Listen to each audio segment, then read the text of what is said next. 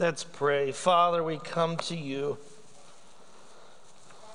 And we thank you that your Son is the King of Kings and Lord of Lords, our Savior. And Lord, this morning we bow our knee to you as the choir just sang.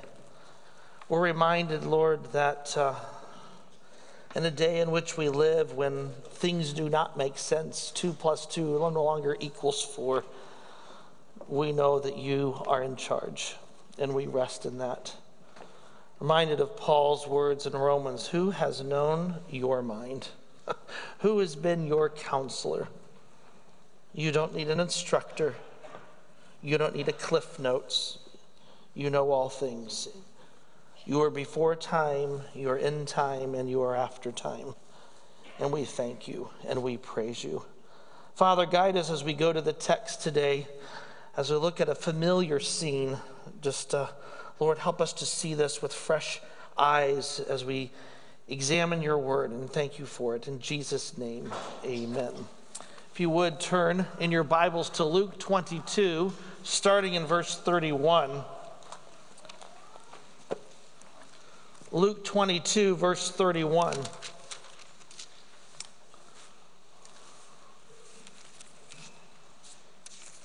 We have been journeying through the Gospel of Luke. If this is your first Sunday with us, welcome. We have a welcome here table. It's got a clever title, Welcome Here. And we would love to get to know you. Uh, but uh, we've been moving through the Gospel of Luke, and it's so apropos as we enter the Passion Week, as we enter Palm Sunday, and then as we look at uh, Good Friday with the crucifixion and the resurrection.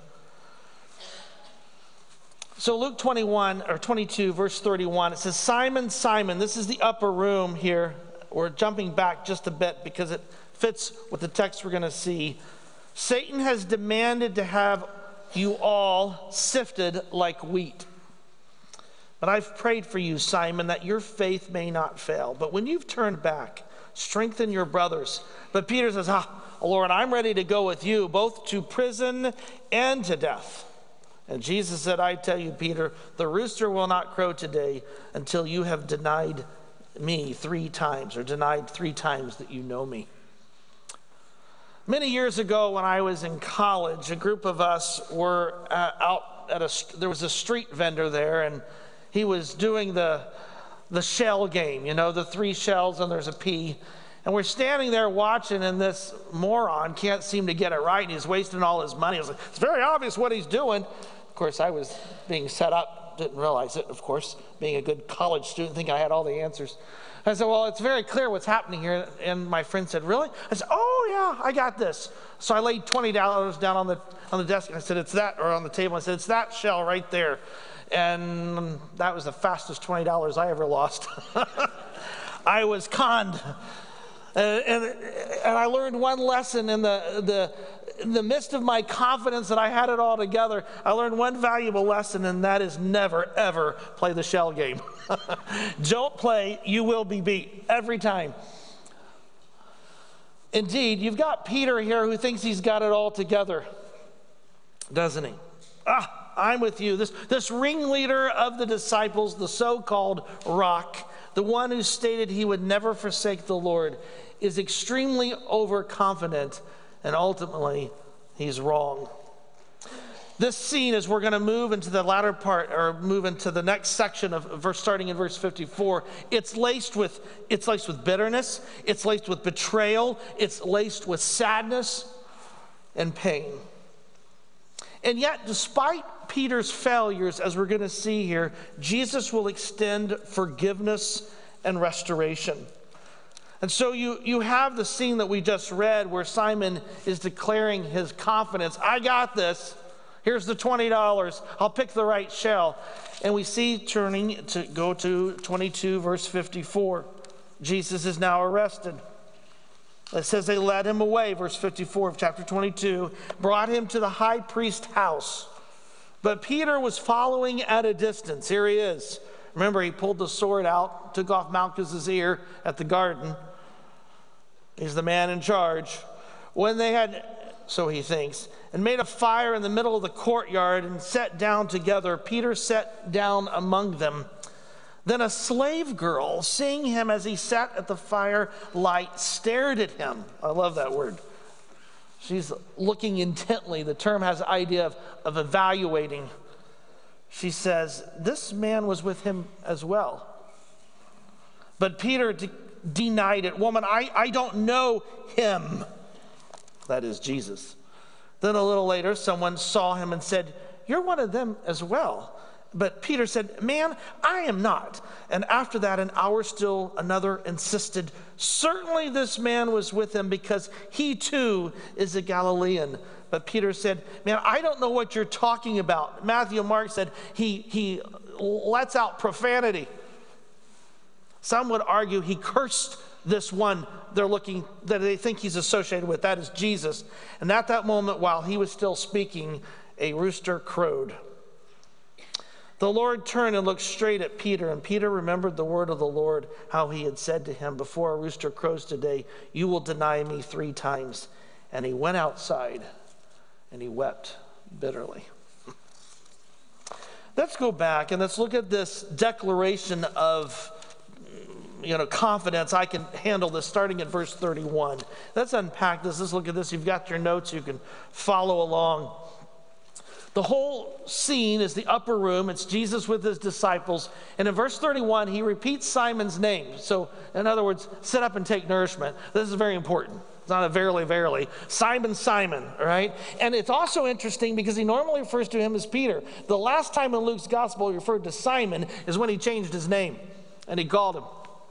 It's always Peter until this scene, which is intriguing. And he says, Satan is going to sift not just you, Peter, but the entire group, the band of brothers, the 12. The term refers to picking apart. uh, some, Satan is, is going to m- maneuver in this. The request reminds me of remember Job? The Lord told Satan that Job was his. And, and the Lord allowed Satan to sift Job, and he says, The only thing I ask is you, you're not going to take Job's life. In Job 2, verse 6. Satan, well, the Lord allows such situations to occur. This is intriguing. To bring us to a point to recognize the glory of God and our dependence on Him. As we go through this sermon this morning, you're going to see a group that needed to be sifted. One scholar writes Satan may be portrayed as acting with the permission of God or as an unwitting instrument of God, but in either case, he, Satan, fulfills the God, fulfills what God wants. One must therefore be careful to avoid exaggerating power of Satan, and setting up a dichotomy between God and Satan would suggest a particular action must be attributed to either one. He says these alternatives are not mutually exclusive, and I think he's right. Satan is God's adversary, yes, but whatever Satan does falls under the overarching sovereignty of God. We talked about this last week. Who's in charge at the garden, at the arrest, and even on the cross? Who's in charge? No one takes Jesus' life. He says, I give up my life. He's the one who declared it's finished. And so as we move through here, watch who's in charge. Even Satan is not allowed to operate outside the perimeters of what God has set forth. And notice what happens. Look at what Jesus states to Simon in verse 32. For I've prayed for you. I'm going to, he says, that your faith may not fail. There's going to be failure. The Lord knows that. He talked about the rooster crowing, right? He knows that this is going to ha- happen, but there's still forgiveness, as we're going to see here. And so we see, first of all, what does Jesus say, state to Peter? I'm praying for that your faith will hold out. Ultimately, Satan does not succeed in destroying Peter because, why? Jesus is interceding. It, Satan, again, can only act within the confines of what God has allowed. Jesus is, and, and, he's certain of the outcome because notice what he says I'm praying for you that your faith, and when you have turned back, which implies what? He will turn back. It is going to occur. And God is going to offer forgiveness. He knows God knows our failures and still extends to us his gracious hand. One Puritan writer states Our Father is simply inclined to forgive. What distinguishes him from all invented gods and from all of humanity is that our Father is simply inclined to forgive. He's eager to forgive at the slightest hint that we acknowledge our sin and our guilt. And so the Lord prays to, for Peter's faith to withstand. Notice what he doesn't pray for Peter. Just catch that in the text. He does not pray that Peter is spared from testing. That's what I would have requested. oh, Lord, you're going to pray for me? Uh, let's add that to the list, right? Put that in there. Mm-mm. It doesn't excuse Peter's sin, but ultimately it lets us know that the Lord is allowing the temptation to transpire. And notice then in the and through this whole process, verse 32, what is Peter? What's the command? And when you've survived all this, strengthen your brothers. Sadly, Peter will miss this. In John 21, Luke doesn't record this scene, but John 21, Christ has rose from the dead, and Peter says, What, what does he say at night? I'm going to go fishing. Go, fishing. You should be strengthening the brothers. The brothers go with Peter because they're concerned about him as he goes fishing at night because I would argue he, he believes he's through. And yet God extends grace in that beautiful scene nestled in John 21. The good news is in John 21, Jesus or, does restore Peter, doesn't he? Jesus asked him, Do you love me more than these? And I don't think he's referring to, Do you love me more than the disciples love me? Because nowhere in Scripture are we asked to compare our love, devotion to the Lord to others. No, what he's asking is, Do you love me more than the fish industry? I called you to be fishers of men, not a fishers of fish. What, what are you doing here? This is what I called you to do. In fact, I told you, I prayed for you that you would strengthen the brothers.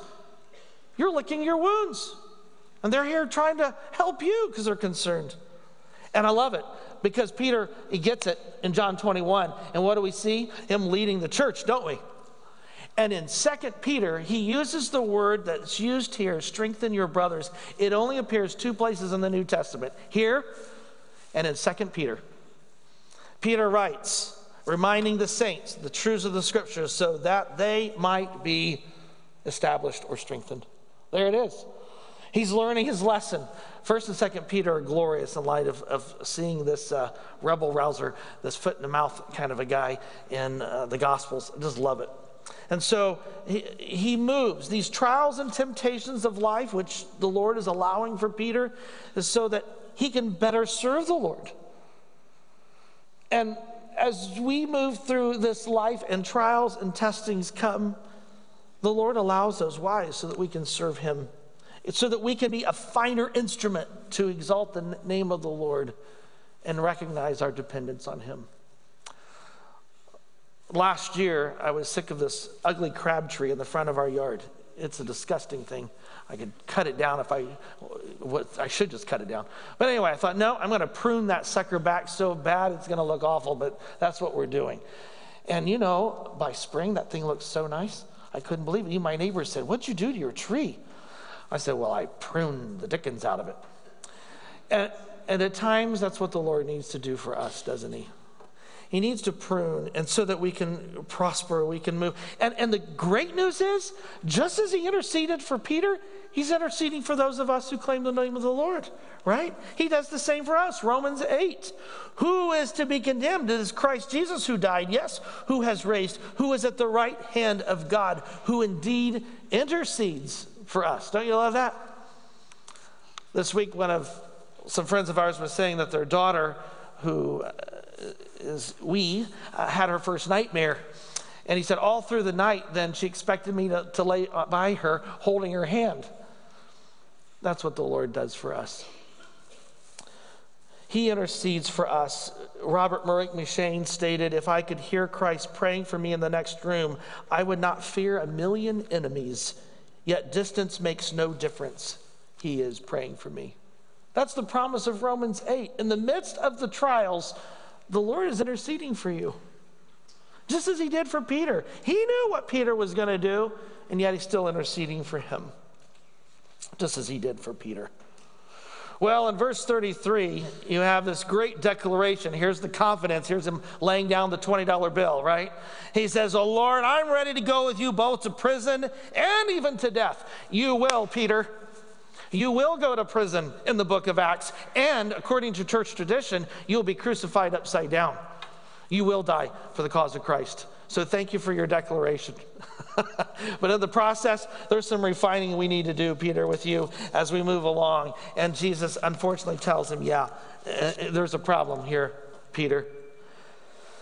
Peter even boasts, we don't see this here in Luke's gospel. If you look at Matthew and Mark, Peter even boasts that even if the other disciples fall away, not me. In fact, it's emphatic in Matthew I will never fall away. And what does Jesus say? Mm, yes, you will. In fact, before morning, you're going to deny me three times.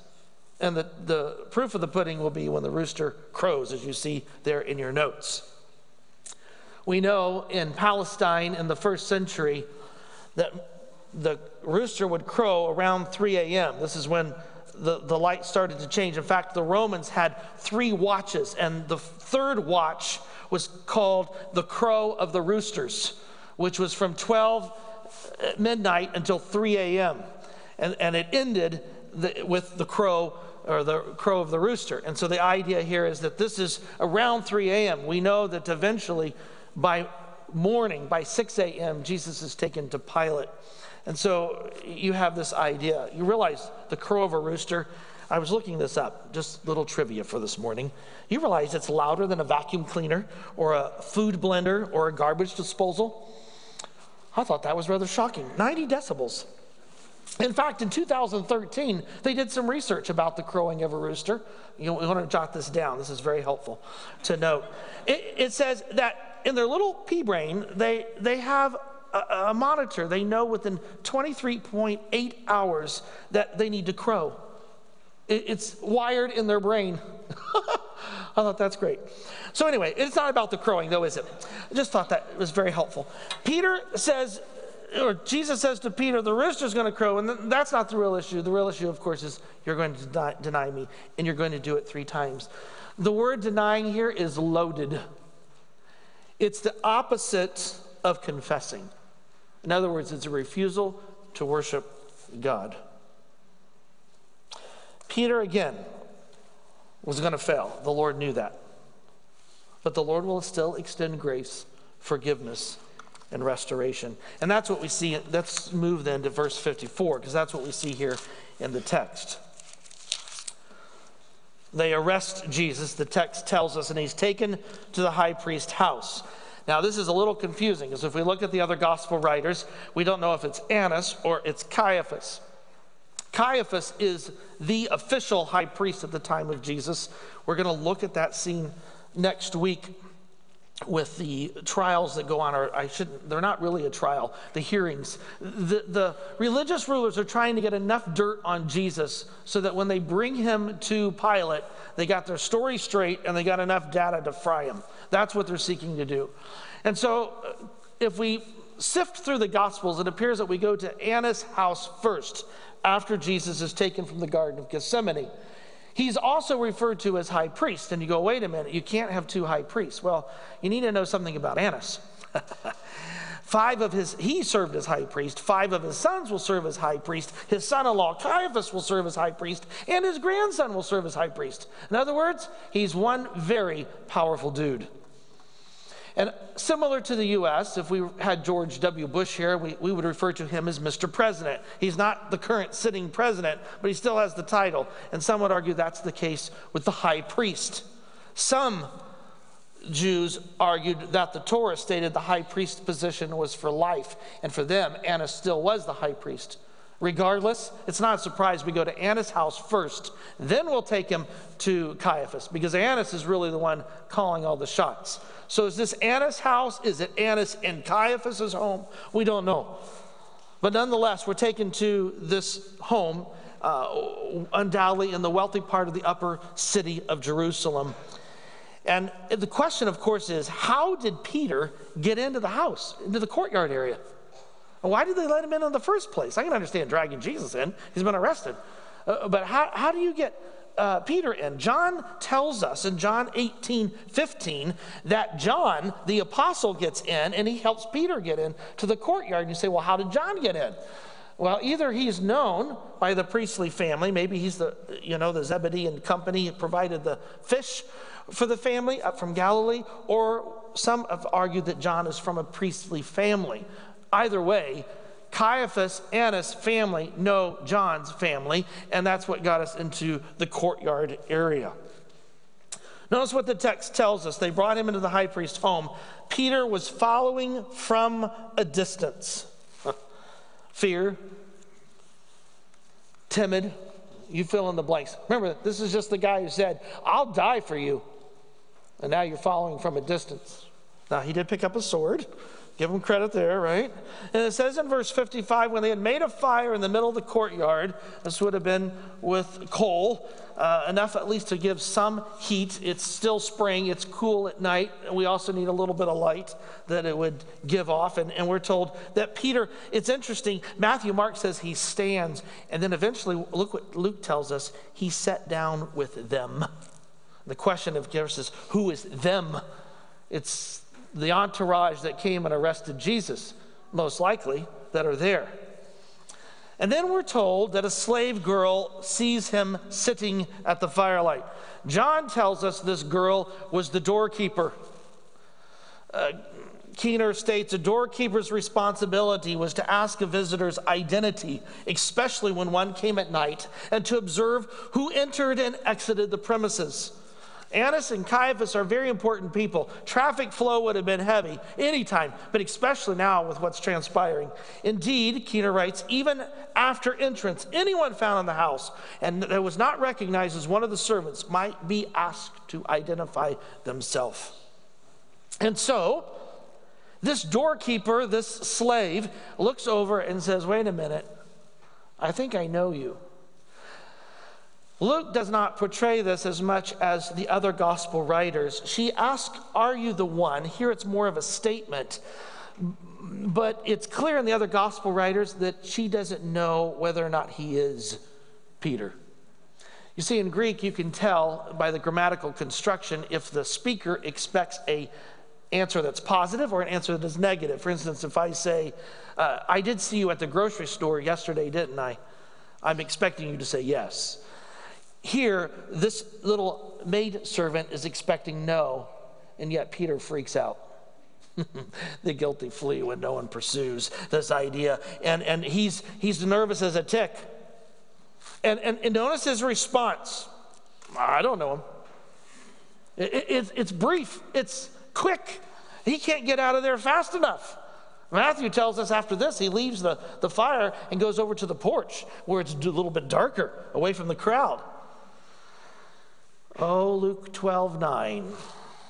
Whoever denies me before men and women, I also will deny my Father, you before my Father who is in heaven.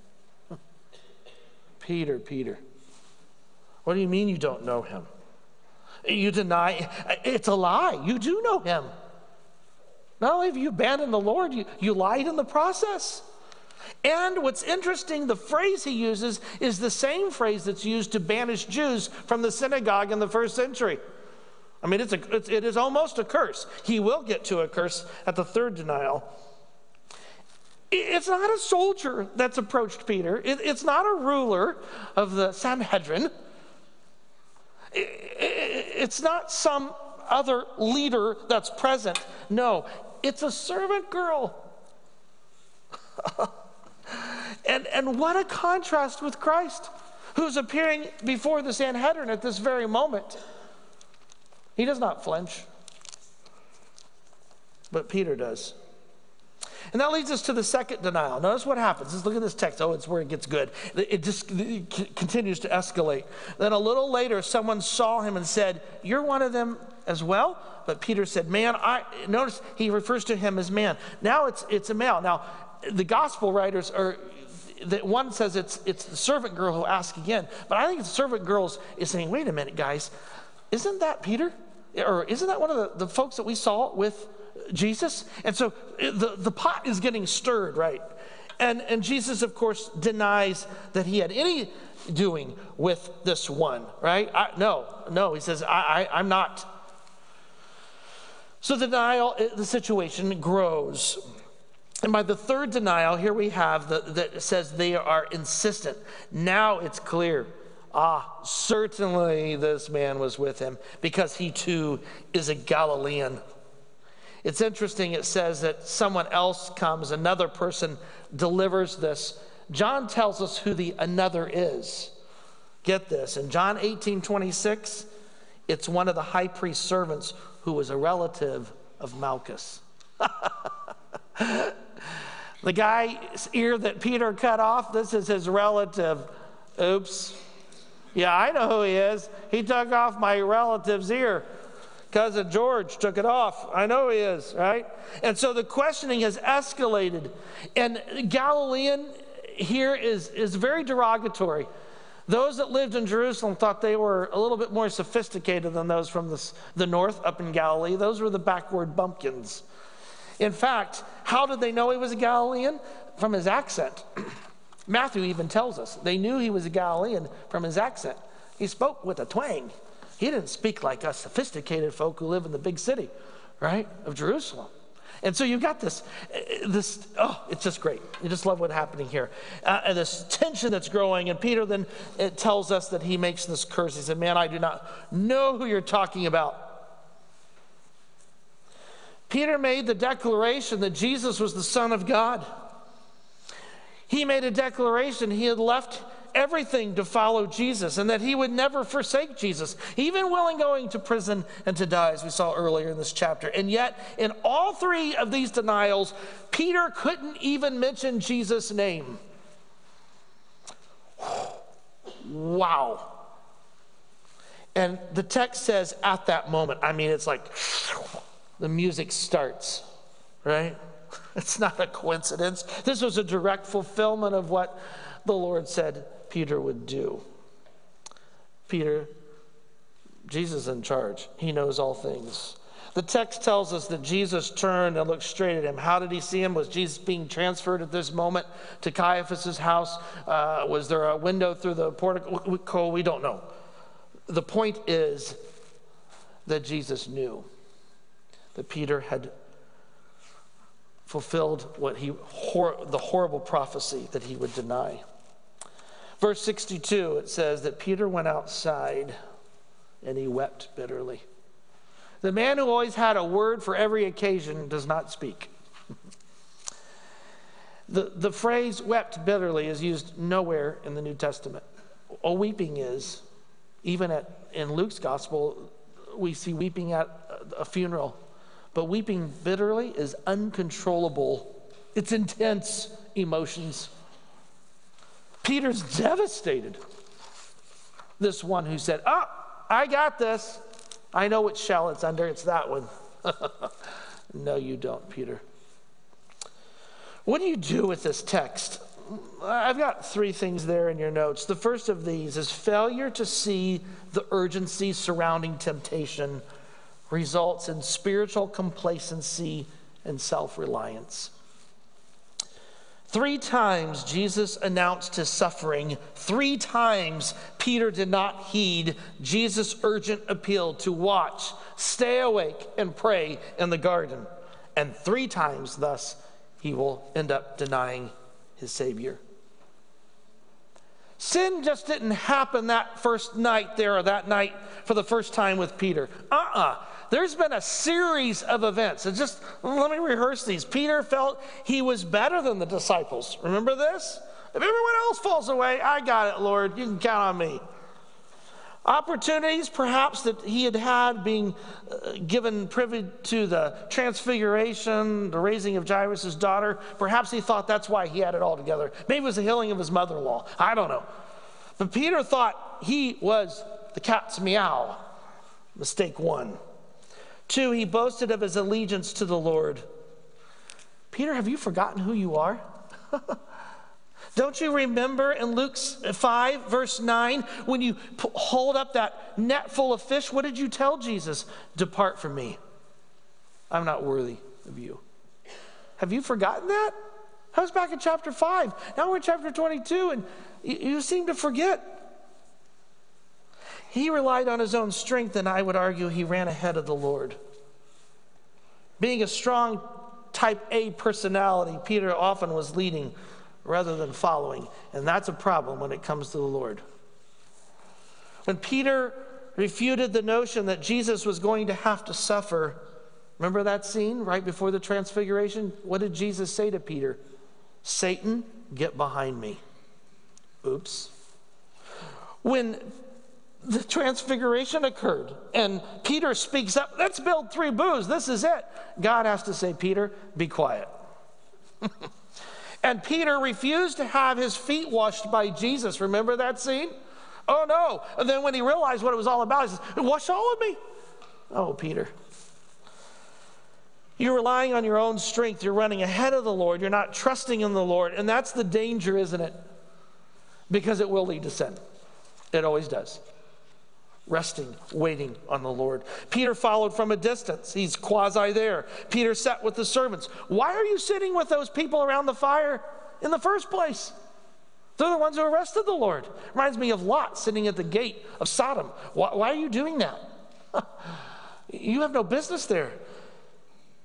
He not only denies Jesus, the text tells us and other gospel writers that he curses Jesus. In other words, there's a pattern in Peter's life. He failed to recognize that the danger that lay before him, and similar to the episode of the attempt to walk on water, he failed to keep his eyes on his Savior. The Lord knew Peter needed to be sifted. The Lord needed a man who would walk humbly before him. And that's what he asks of us to walk humbly before our God. John Broger writes As an obedient believer, you are to stand firm in the strength of the Lord, to be sober in spirit, and to remain alert in order to resist the schemes of the devil. However, in all areas of your walk as a believer, you are incapable to do it in your own strength. He's dead on. Here's the good news if you know Christ as your Savior, you got the dwelling of the Holy Spirit. That's what I believe is happening in Romans 7. Paul said, Man, the things I want to do, I don't do. The things I should do, I don't do. What's the solution? Romans 8. It's the Holy Spirit and all that the Lord has done. And, and uh, John goes on to write, insufficient your own resources to overcome the wiles and temptations of Satan. Therefore, you must put on the full armor of God to be an overwhelming conqueror in your continuing spiritual battle. Have you bent your knee before the Lord, your Savior, the one who has delivered you from sin? If you don't know Jesus Christ as your Savior, today's the day. If you know Christ as your Savior, then I ask, you who call yourself a follower of Christ, how's your tongue, your pocketbook, your social media postings, your thought life? Are they telling a different story? Peter thought he had it all together. Careful. and the Lord said, No, you don't. And we've got a lot of rough edges I need to knock off of you. So I'm going to allow the Lord to sift you, Peter. Peter wrote in 1 Peter 1, listen to this. Like obedient children, do not comply with the evil urges you used to follow in your ignorance. But like the Holy One who called you, become holy yourselves in all of your conduct, for it is written, You shall be holy because I am holy. Isn't that great? First Peter, by the way, is called the Epistle of Grace. oh, there, there, you read, just do a little study. Look at First Peter and Second Peter in light of Peter of the Gospels. God has chipped off a lot of rough edges by the time we get to First and Second Peter. The one who thought he had it all and he failed to see the urgency of the temptation. Secondly, no matter how dark the hour may be, our Savior is in complete control. I mean, think about this. Nothing can come as a surprise to our Savior. There are no divine peekaboos. The Lord knows. He's in charge. Nothing can thwart the plan of our God. There are no detours, no cancellations, and nothing can hinder the love of our Savior we must not lose sight of the love of God. I mean, every day is Valentine's Day. His love for us doesn't change. He loved us before the foundation of the world, according to Ephesians 1. In the magnificent little work by John Owen, The Mortification of Sin, if you've not read that Puritan's work, The Mortification of Sin, you must. It's, it's the top 10 reads in Christendom. He says, uh, he provides this profound word of advice seek to keep your heart in a continual awe of the majesty of God. Isn't that great? Continue to seek your seek to keep your heart in continual awe of the majesty of God. Peter missed that. It was on him. Look what I can do. Oh, Lord, I got this. We'll take care of this. Give me a sword. I got this. No, you don't. And so, no matter how dark the hour may be, our Savior is in complete control. 2 Peter 3, the same guy writes, The Lord is not slow concerning his promises. Hmm. And third, Peter's restoration. And hang in with me, don't miss this point, reminds us that our past failures do not nullify the usefulness in the future or that our relationship with the Lord is destroyed. Thomas Horton, the sin which is not too great to be forsaken is not too great to be forgiven. There would have been no Peter of the book of Acts had it not been for the high priest's courtyard. Think about that. We wouldn't have the Peter we know if it wasn't for the sifting that needed to occur and even his failure. Peter needed to recognize the majesty of Christ and his own depravity. He needed to repent, and he does, all because of God's grace and his forgiveness.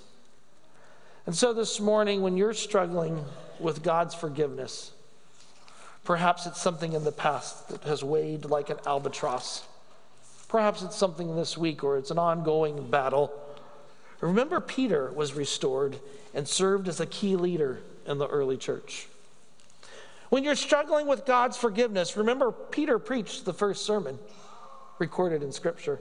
When you are struggling with God's forgiveness, remember Peter performs the first miracle in the book of Acts. When you're struggling with God's forgiveness, remember Peter had the opportunity, along with John, to be the first people imprisoned for Christ and to share the gospel with the frozen chosen, the Sanhedrin. Right? When you're struggling with God's forgiveness, remember Peter was the first to share the gospel with a Gentile, Cornelius. And when you're struggling with God's forgiveness, remember that Peter, two of Peter's letters are contained in the New Testament. Yes. Peter needed to be sifted. Peter blew it, but God's grace was granted and forgiven of Peter. The Lord knew that. That's why he said what he said to him in the upper room.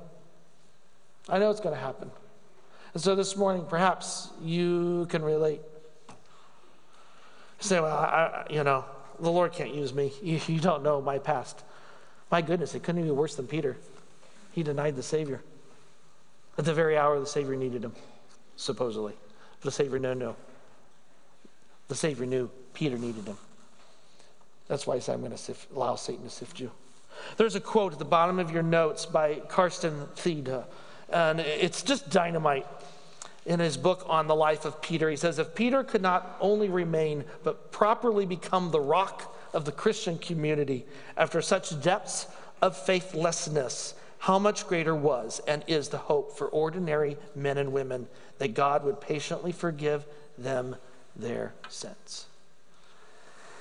It's a dark evening here as Peter and the rest of the disciples, for that matter, betray our Savior and scatter like cockroaches with the lights on.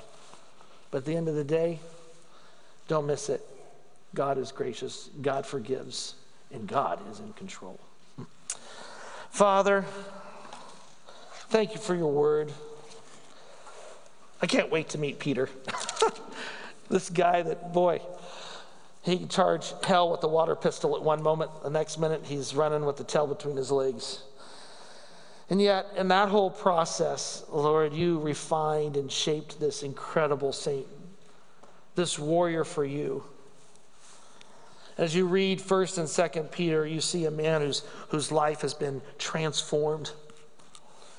A man who understands what it means to be forgiven and understands that you, O oh Lord, are in charge. Father, we thank you. We praise you in Jesus' name.